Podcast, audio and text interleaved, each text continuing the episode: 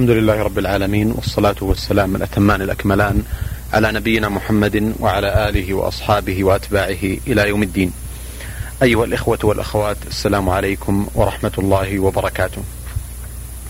ونحييكم ونرحب بكم في لقاء جديد من برنامجكم في موكب الدعوة. استضفنا وعبر كل من لقاءين سابقين صاحب الفضيلة الشيخ الدكتور محمد بن سعد الشويعر المستشار في مكتب سماحة مفتي عام المملكة العربية السعودية ورئيس تحرير مجلة البحوث الإسلامية والذي تحدث في كل من اللقاءين السابقين عن العديد من الجوانب المتعلقة بطلبه للعلم والتحاقه بالعمل والشخصيات التي تأثر بها من العلماء والمشايخ وعدد من الجوانب المتعلقة بشخصيته وحياته وسيرته العلمية والدعوية. في هذا اللقاء الثالث نواصل مع فضيلة الدكتور محمد. هذا اللقاء المبارك والنافع بإذن الله تعالى مقدما بين يدي هذه الحلقة.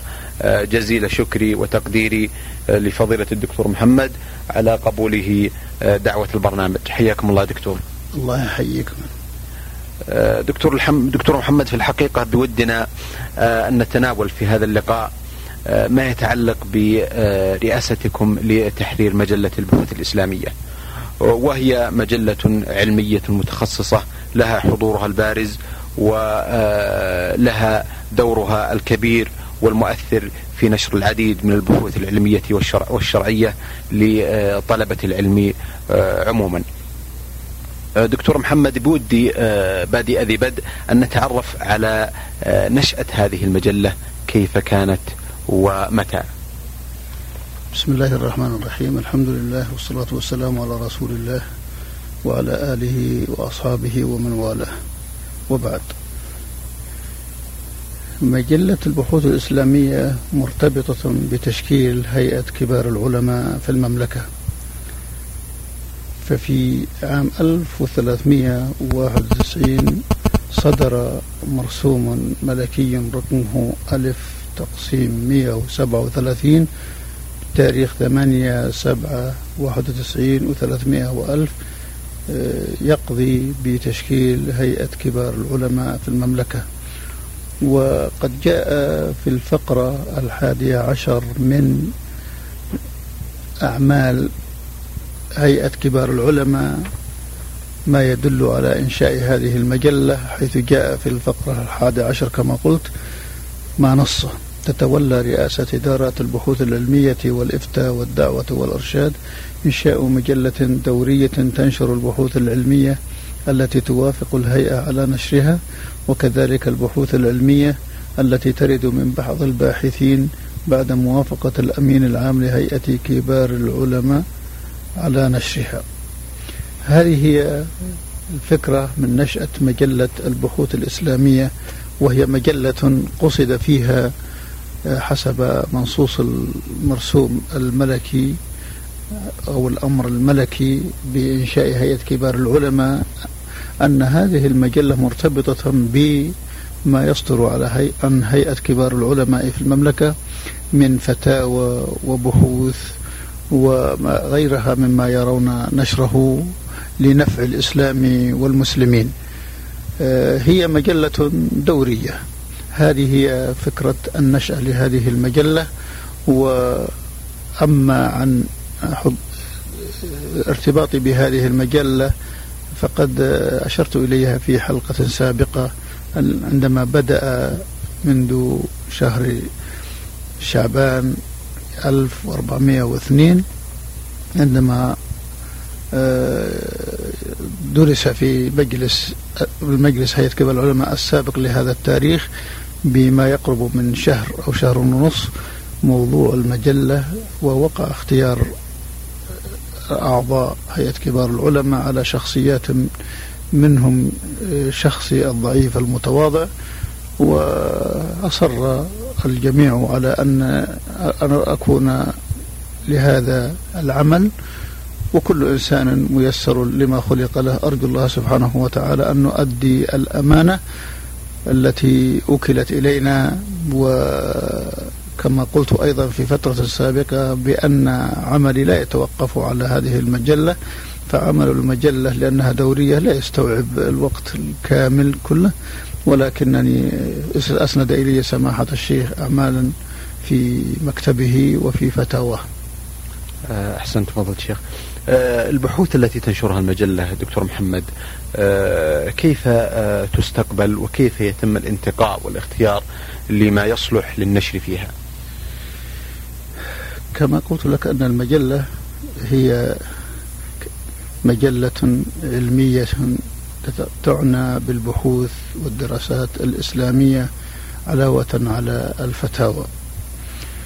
والمسلم في حاجة إلى هذه الأشياء ولمكانة المجلة ولحرص القائمين عليها بأن تكون في المستوى اللائق بها وبالهيئة الصادرة عنها فإن جميع ما يصدر فيها من مقالات وبحوث للآخرين تخضع للتحكيم من هيئات علمية ولا ينشر فيها إلا ما يرى فيه الخير والبركة والنفع الشامل للإسلام والمسلمين.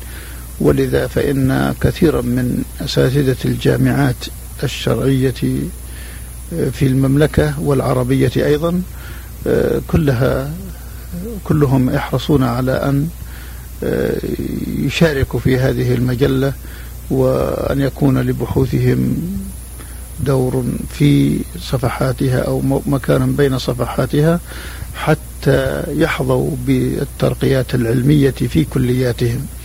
فمن هذا ندرك أنها مجلة لا ينشر فيها أي شيء إلا بعد تمحيصه وتدقيقه محاولة في الارتقاء بها إلى المكانة اللائقة بها. والحمد لله قد احتلت مكانة في الداخل وفي الخارج تنبئ على اهتمام المسلمين بالقضايا الشرعية الرصينة وكل ما يصدر من علماء المملكة. وهذه تزكية عامة نعتز بها في هذه البلاد بحيث أن الكلمة لها ثقلها عند المسلمين في شتى المجالات وخاصة في النواحي الشرعية التي عرف بها علماء المملكة بأنها تصدر عن المصدرين الشرعين الشرعيين في الشريعة الإسلامية وهما كتاب الله وسنة رسوله صلى الله عليه وسلم. وهذه السنة أيضا يحرص علماء المملكة أن تكون من الأحاديث الصحيحة الموثق رجالها جرحا وتعديلا.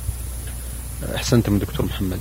آه، فضيلة الدكتور محمد بن سعد الشوير رئيس تحرير مجلة البحوث الإسلامية.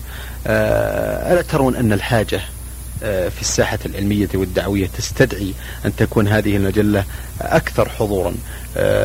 بمعنى أن تنتقل من الدورية إلى أن تكون إصدارا شهريا بحيث يكون لها متابعون كثر يستطيعون الاستفادة مما ينشر ويصدر في هذه المجلة آه، أكثر من ذلك المستوى الذي هي عليه الآن. والله وجهة النظر في مكانها ولكن أساس المرسوم نصر بأن تكون دورية. وأيضا بزيادتها لا بد من زيادة إمكانيات إذا كانت تصدر شهرية من ناحية الجهاز ومن ناحية المادة العلمية ومن ناحية الأشياء الفنية أيضا. آه، المشكلة في الطباعة حاليا مشاكل كثيرة جدا تمر بالذين يعيشون في هذا المجال ولا يحس بها إلا من يعاني الأمر مع المطابع. المطابع آه، إذا لم تكن ملكا لنفس الدائرة وهي هي بطاقمها وموظفيها كلهم من موظفي هذه الدائرة وليس لهم أعمال أخرى إلا هذا العمل الموكول إليهم فإن الأعمال تتأخر.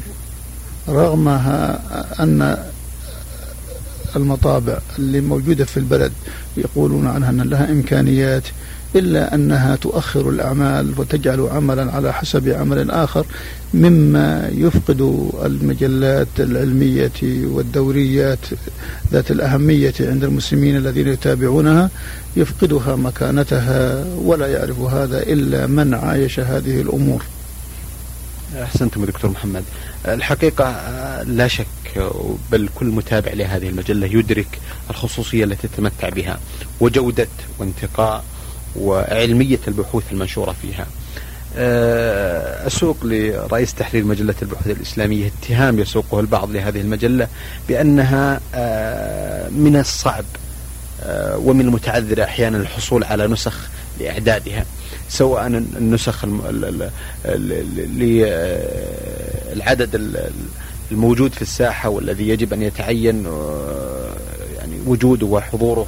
في كل مكان ممكن يستطيع أن يحصل عليه طالب العلم أو من حيث الحضور العالمي بحيث يتواجد في عديد من المراكز الإسلامية والهيئات الخيرية في أنحاء العالم والمساجد المنتشرة والذين من الممكن أن يستفيدوا من تلك البحوث العلمية الرصينة المنشورة في مجلة البحوث الإسلامية. دكتور محمد ما هو تعليقكم على مثل هذا؟ هذا ليس على إطلاقه لأن الموضوع كما قلت لك متشعب وأعطيك نموذجا أصغر من ذلك. ما أكثر الذين يتصلون يسألون عن المجلة وأنهم لم يجدوها في السوق؟ وعندما نخبرهم أنها تتولاها شركة للتوزيع وأن هذه الشركة هي التي تحدد الأماكن الذي ترى فيها سوقا رائجة للمطبوعات التي تتولاها. لأنها تأخذ من هنا ومن هنا وكالات. لا نملك إلا أن نعطيهم الهاتف. فالشركة فيما فهمت من بعض السائلين أو من بعض المتابعين لها من الجمهور يقولون إنها تضعها في أماكن ليست قريبة من منازلنا. وتعرفون المدن الكبيرة أنه يصعب على كل شركة بأن تضع في كل مكان أو عند بيت كل شخص. الشركات يمكن الأشخاص هؤلاء يسألونها شركات التوزيع. هل في المنطقة الفلانية أو في المكان الذي سأل عن هذا الشخص آه، سوق رائجة لهم حتى أنهم يجعلون فيه أعدادا أكثر؟ الشركة مثلا عندما تحدثنا معها قلنا لهم يجب ألا تسحبوا أي عدد من السوق عندما ينزل العدد الثاني لأن هذه المجلة تعتبر كتابا. ولذا فإن من قرأ للمرة الثانية في العدد فإنه يبحث عما قبله. ومن باب التسهيل نقول لهم حتى الذي تعتبرونه رجيعا تأخروا إعادته لأنهم يقيسونها على الصحف اليومية ويقيسونها على الصحف الأسبوعية ذات الموضوعات المحددة التي تفقد قيمتها بفقد زمنها. أما هذه المجلة فهي مجلة علمية آه، متجددة مع الكاتب ومع القارئ ومع المتابع. ولذا فإن اطلاعي لها يختلف عن الاطلاع مع المجلة الثانية. هذا جانب. الجانب الثاني فيما يتعلق بالأعداد القديمة. معروف أن المجلات والصحف كلها بأنواعها لو قلت لهم اطرحوا عددا من أعدادكم السابقة لا يعيدون طبعه مرة ثانية لأن هذه أعمال متواصلة وانشغال بالقديم على حساب الجديد. ولذا فإن من باب التسهيل قد رأى المسؤولون وعلى رأسهم سماحة المفتي الأول ثم سماحة المفتي الثاني رحم الله السابق وجزى الله اللاحق كل خير وأعانه عليه. نراهم يهتمون بهذا الجانب. فدور النشر التي طلبت إعادة الطبع سمح لها ولم يؤخذ منها مقابل إلا لنشر المعرفة بل طلب منهم بأن يخفضوا السعر للقارئ وقد طبعت المجلة أيضا طبعات كثيرة جدا. آه، وهي متوفرة في الأسواق ولكن كما قلت لك الأسواق في المدن الكبيرة وفي المدن الصغيرة. المدن الصغيرة قد لا تكون مربحة بالنسبة لل آه، للمسوق. والمدن الكبيرة قد يصعب استيعابها كلها أيضا للمسوق. إذا المسألة مسألة طريقة توزيع ومتابعة. والمهتم لابد أن يتحمل في هذا السبيل.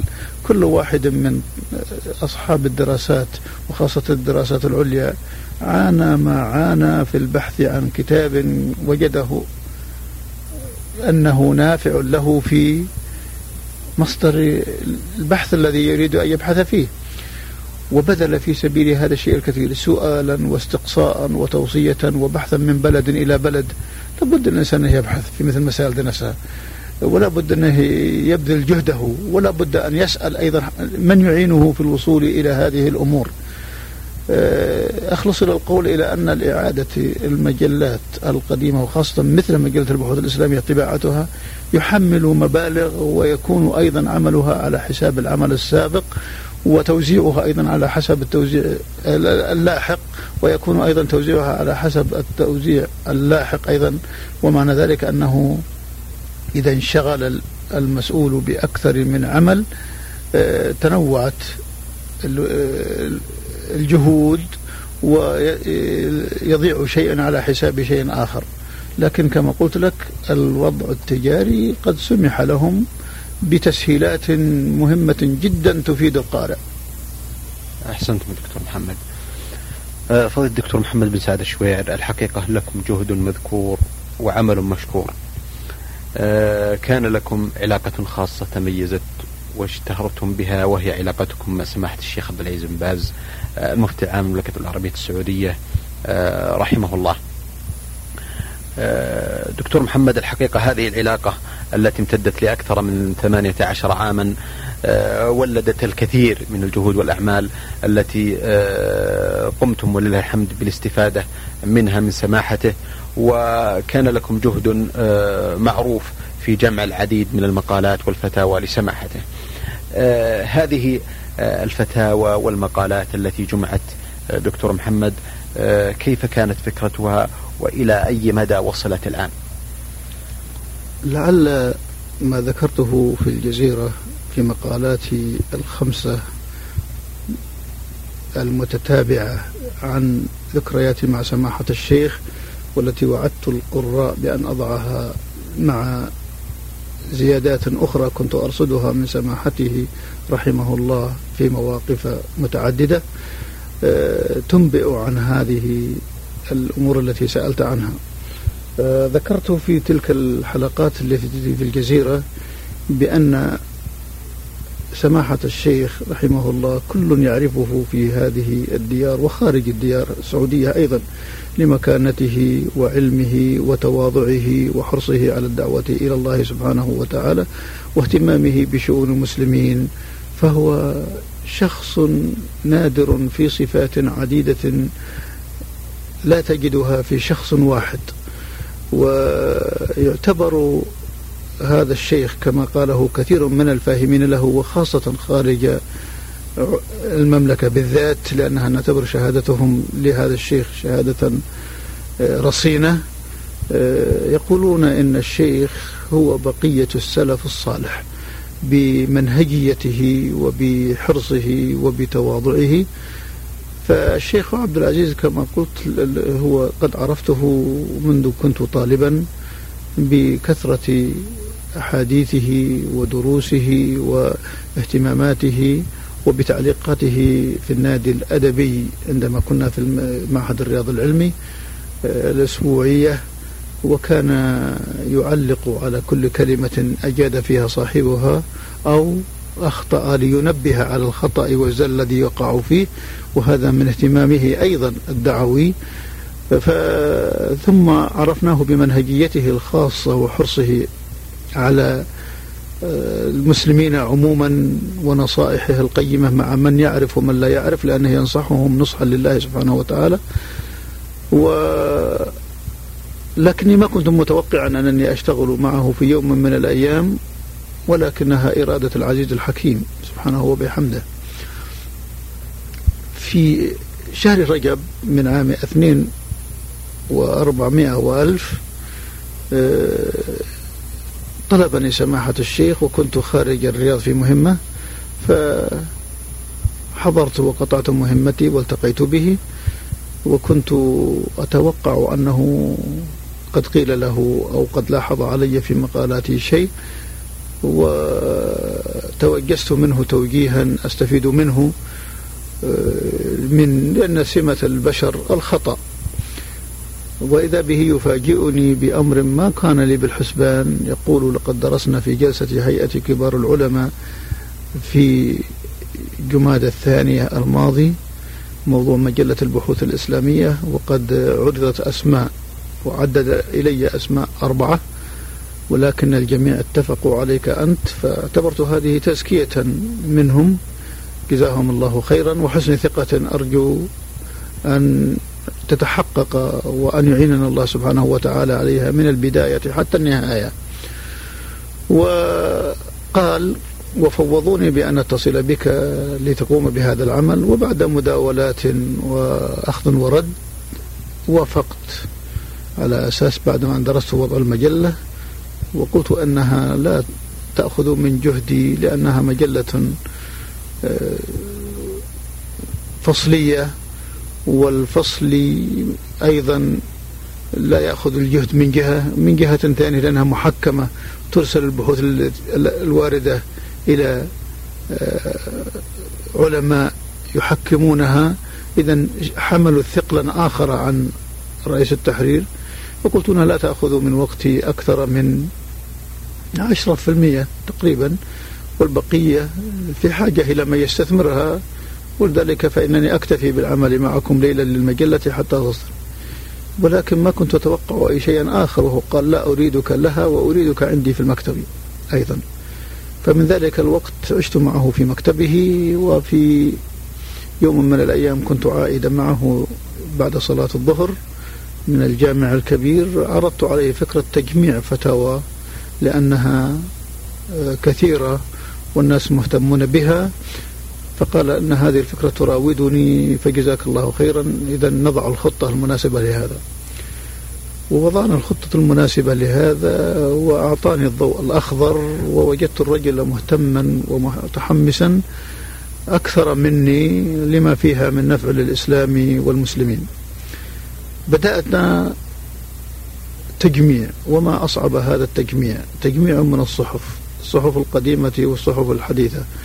ونجمعها أيضا حتى بعض الرسائل من بعض الأشخاص الذين نتحدث معهم ونجد أن زيدا عنده رسالة وعبيدا عنده خطاب من الشيخ وشخصا ثالثا عنده فتوى من الشيخ قد أخذها وآخر قد سجل بعض الكلمات للشيخ عبد العزيز.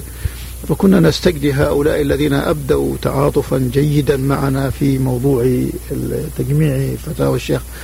آه، رحمه الله.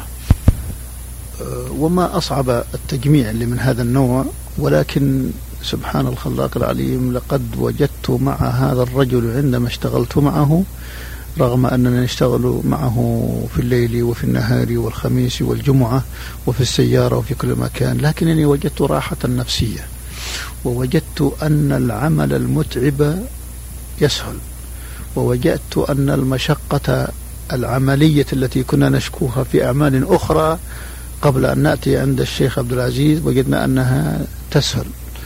وأضرب نموذجا لذلك عندما نذهب أذهب مع سماحته مثلا من الرياض إلى الخارج عندما يلقي محاضرة في في أول الأيام تلك أو من جدة إلى مكة. وبالعكس عندما يلقي محاضرة هناك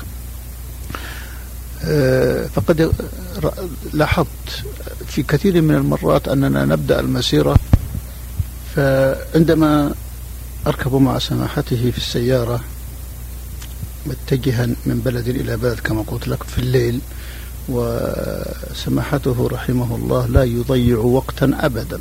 السيارة يعتبرها فرصة للعمل أكثر لأنه لا مراجع عنده ولا هاتف يشغله. فيستجمع فيها ذهنه وذاكرته فكنت أقرأ عليه في الطريق. عندما نبدأ المسيرة يحس الإنسان بصدى وتعب خاصة في, في الليالي بالذات في الليل.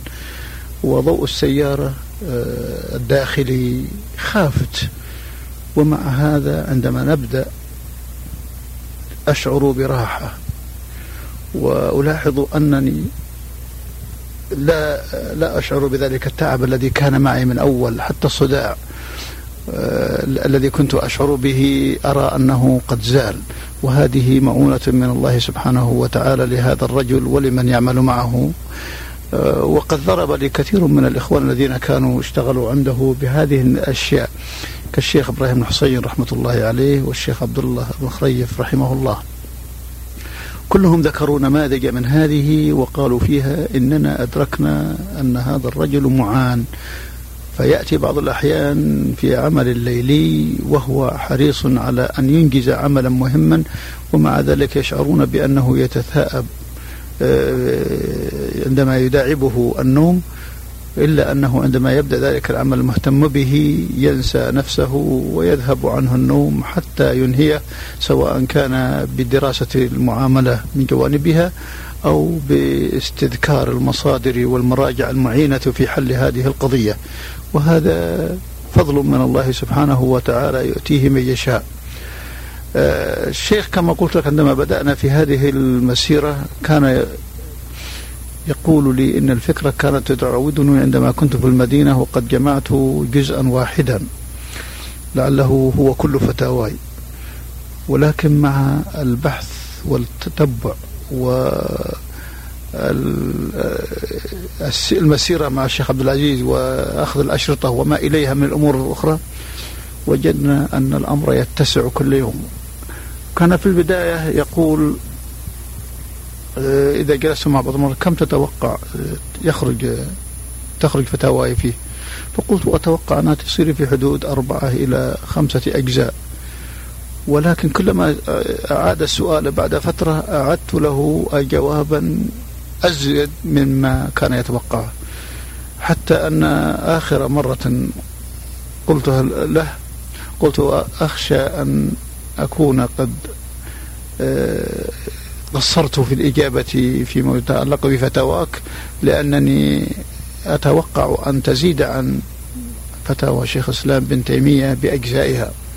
وهذا يدل على سعة علمه وكثرة ما يعطي الناس منه لأنه يرى أن العلم أمانة. فهو رحمه الله آه، في هذه المسيرة كان حريصا أيضا وطالما قال أنني أتمنى أن أرى هذه المجموعة قد نفع الله بها الإسلام والمسلمين.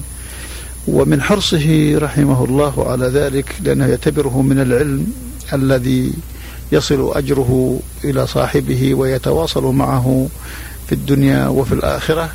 كما جاء في حديث رسول الله صلى الله عليه وسلم إذا مات ابن آدم انقطع عمله إلا من ثلاث ولد صالح يدعو له أو صدقة جارية أو علم ينتفع به. فيرى هذا من العلم الذي ينتفع به. ومن حرصه على ذلك نراه من أول جزء صدر في عام 407 قد كتب عليه وقف لله تعالى. إذا هو أوقف علمه. وحرص أن يكون مشاعا بين المسلمين. وهكذا تتابعت الأجزاء التي صدرت باعتباره يراها وقفا لله سبحانه وتعالى. بل زاد على ذلك في عام 400 في شهر شعبان عام 418 وجه إليه سؤال في الجامع الكبير من ضمن الأشياء التي جمعناها لنضعها في فتاوى آه، حول موضوع احتكار العالم لعلمه وحق التأليف. فكان ملخص ما قاله أنه لا يجوز الاحتكار إذا كان هذا العالم أو هذا المؤلف يظن صاحبه بأن فيه نفعا للإسلام والمسلمين. آه، وهذا أيضا نظرة عامة يجب أن يهتم بها كل عالم من علماء الدين أو غيرهم ممن يرى في كتابه النفع للإسلام والمسلمين كالردود على أهل الشبهات وأصحاب البدع وكإبانة وجهة نظر معينة خرجت في المجتمع الإسلامي من عادات وغيرها ثم ألف المؤلف فيها كتابا بينه بين احتجاجه ورأيه بالدليل الشرعي الذي يثبت خطأ ما سار فيه من رد عليه. و عندما يطرحه المسلمين فإنه قد أخذ بهذه الفتوى التي يراها سماحته رحمه الله وهو عدم الاحتكار وعدم منع الكتاب النافع عن أيدي الناس ويترك للآخرين طباعته وترجمته إذا دعت الحاجة للترجمة حتى ينتفع به أكبر عدد من المسلمين في كل مكان لأن العلم لا يجوز أن يكتمه الإنسان كما جاء في الحديث آه، عن الرجل الذي يلجم يوم القيامة بلجام من نار لأنه سئل عن علم فكتمه. أحسنتم دكتور محمد. لكن آه، ألا ترون أن هناك آه، يعني بعض الازدواجية في عمل أو جمع فتاوى ومقالات سماحة الشيخ عبد باز يلاحظ البعض هناك جهود أخرى متفرقة من أناس آخرين بدأوا بجمع بعض الفتاوى لسماحة الشيخ عبد العزيز باز رحمه الله. إضافة إلى جهودكم التي بدأتم بها منذ فترة مع سماحته. كيف يتم توحيد تلك الجهود ليكون العمل متقن ومتميز يليق بمكانة سماحة الشيخ عبد العزيز بن باز رحمه الله؟ أنا لا أعرف لا أعرف طريقة أولئك في عملهم لكن الذي أحب أن أوضحه فيما يتعلق بفتاوى الشيخ التي قمنا بها منذ عام 403 أن وهي مدة طويلة 17 سنة أن أي محاضرة أو كلمة أو فتوى صدرت من سماحة الشيخ في أي مصدر من المصادر وجدناها حتى أبدا إلا بعد عرضها مرة أخرى في آخر لحظة وتوثيقها من سماحته ورأيت فعلا أن سماحة الشيخ يغير في بعضها تغييرا جذريا وخاصة في كثير من الأشرطة التي فرغناها فمن يقرأ للشريط يرى أن الفارق بينه وبين ما كتب شاسعا. ولذا حرصت في هذا من باب الأمانة. آه، أول أمر كل شيء يعدل سماحته وأوثقه أكتب التاريخ. التاريخ الذي قرأت فيه على سماحة هذه هذا وتوقيعا عليها أمانة علمية لأنني قبل أن يسألني زيد وعبيد أنا مسؤول أمام الله سبحانه وتعالى. لأن الشيخ وضع ثقته ووضعت معه منهجا معينا فأيده وسرت فيه من ذلك الوقت على هذا المنوال. هذا من جانب. الجانب الثاني أن الشيخ رحمه الله يرى أن المجموع هذا هو هو الأصل. ولذلك فإن أي كتاب من الكتب التي نشرت فتاوى للجماعة وغيرها الذي يتيسر أمامنا ثم نعرض عليه ما ينشر فإنه يعدل فيه مما يدل على أن الشيخ حريص على التوثق وقد يكون. أنا لا أعرف شيئا من ذلك قد يكون أن هذه الأشياء أنها نشرت دون أن تعرض على سماحة الشيخ عرضا آخر وهذا الذي يجعل فيها بعض الأشياء التي يلاحظها رحمه الله عليه عليها عندما نعرضها عليه. إلى أي آه، حد وصلت الآن مجموع فتوى مقالات سماحة الشيخ عبد بن باز رحمه الله؟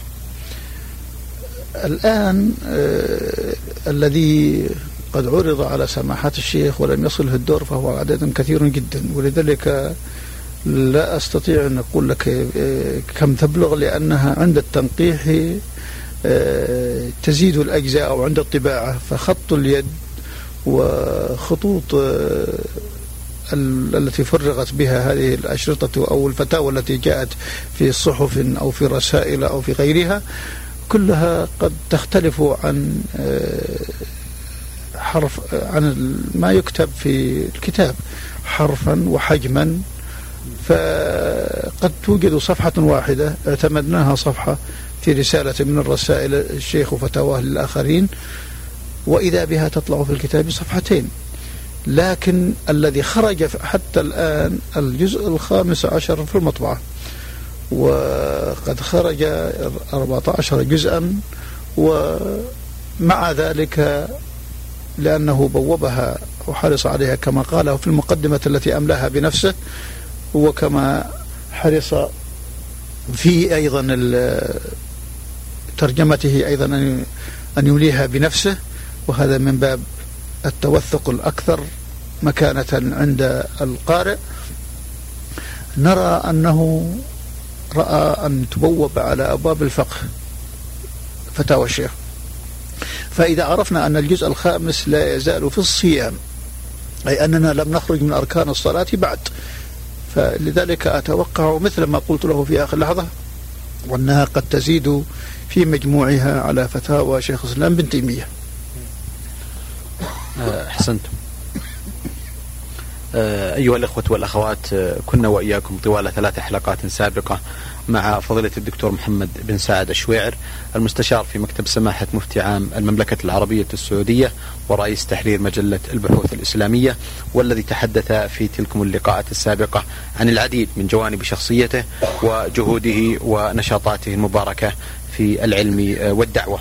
أيها الإخوة والأخوات نأمل بإذن الله تعالى أن نلقاكم على خير في مثل هذا اليوم من الأسبوع القادم. مكررا جزيل شكري وتقديري لفضيلة الدكتور محمد على قبوله دعوة البرنامج. نلقاكم بإذن الله تعالى على خير. والسلام عليكم ورحمة الله وبركاته. في موكب الدعوة إعداد وتقديم محمد بن عبد الله المشوح.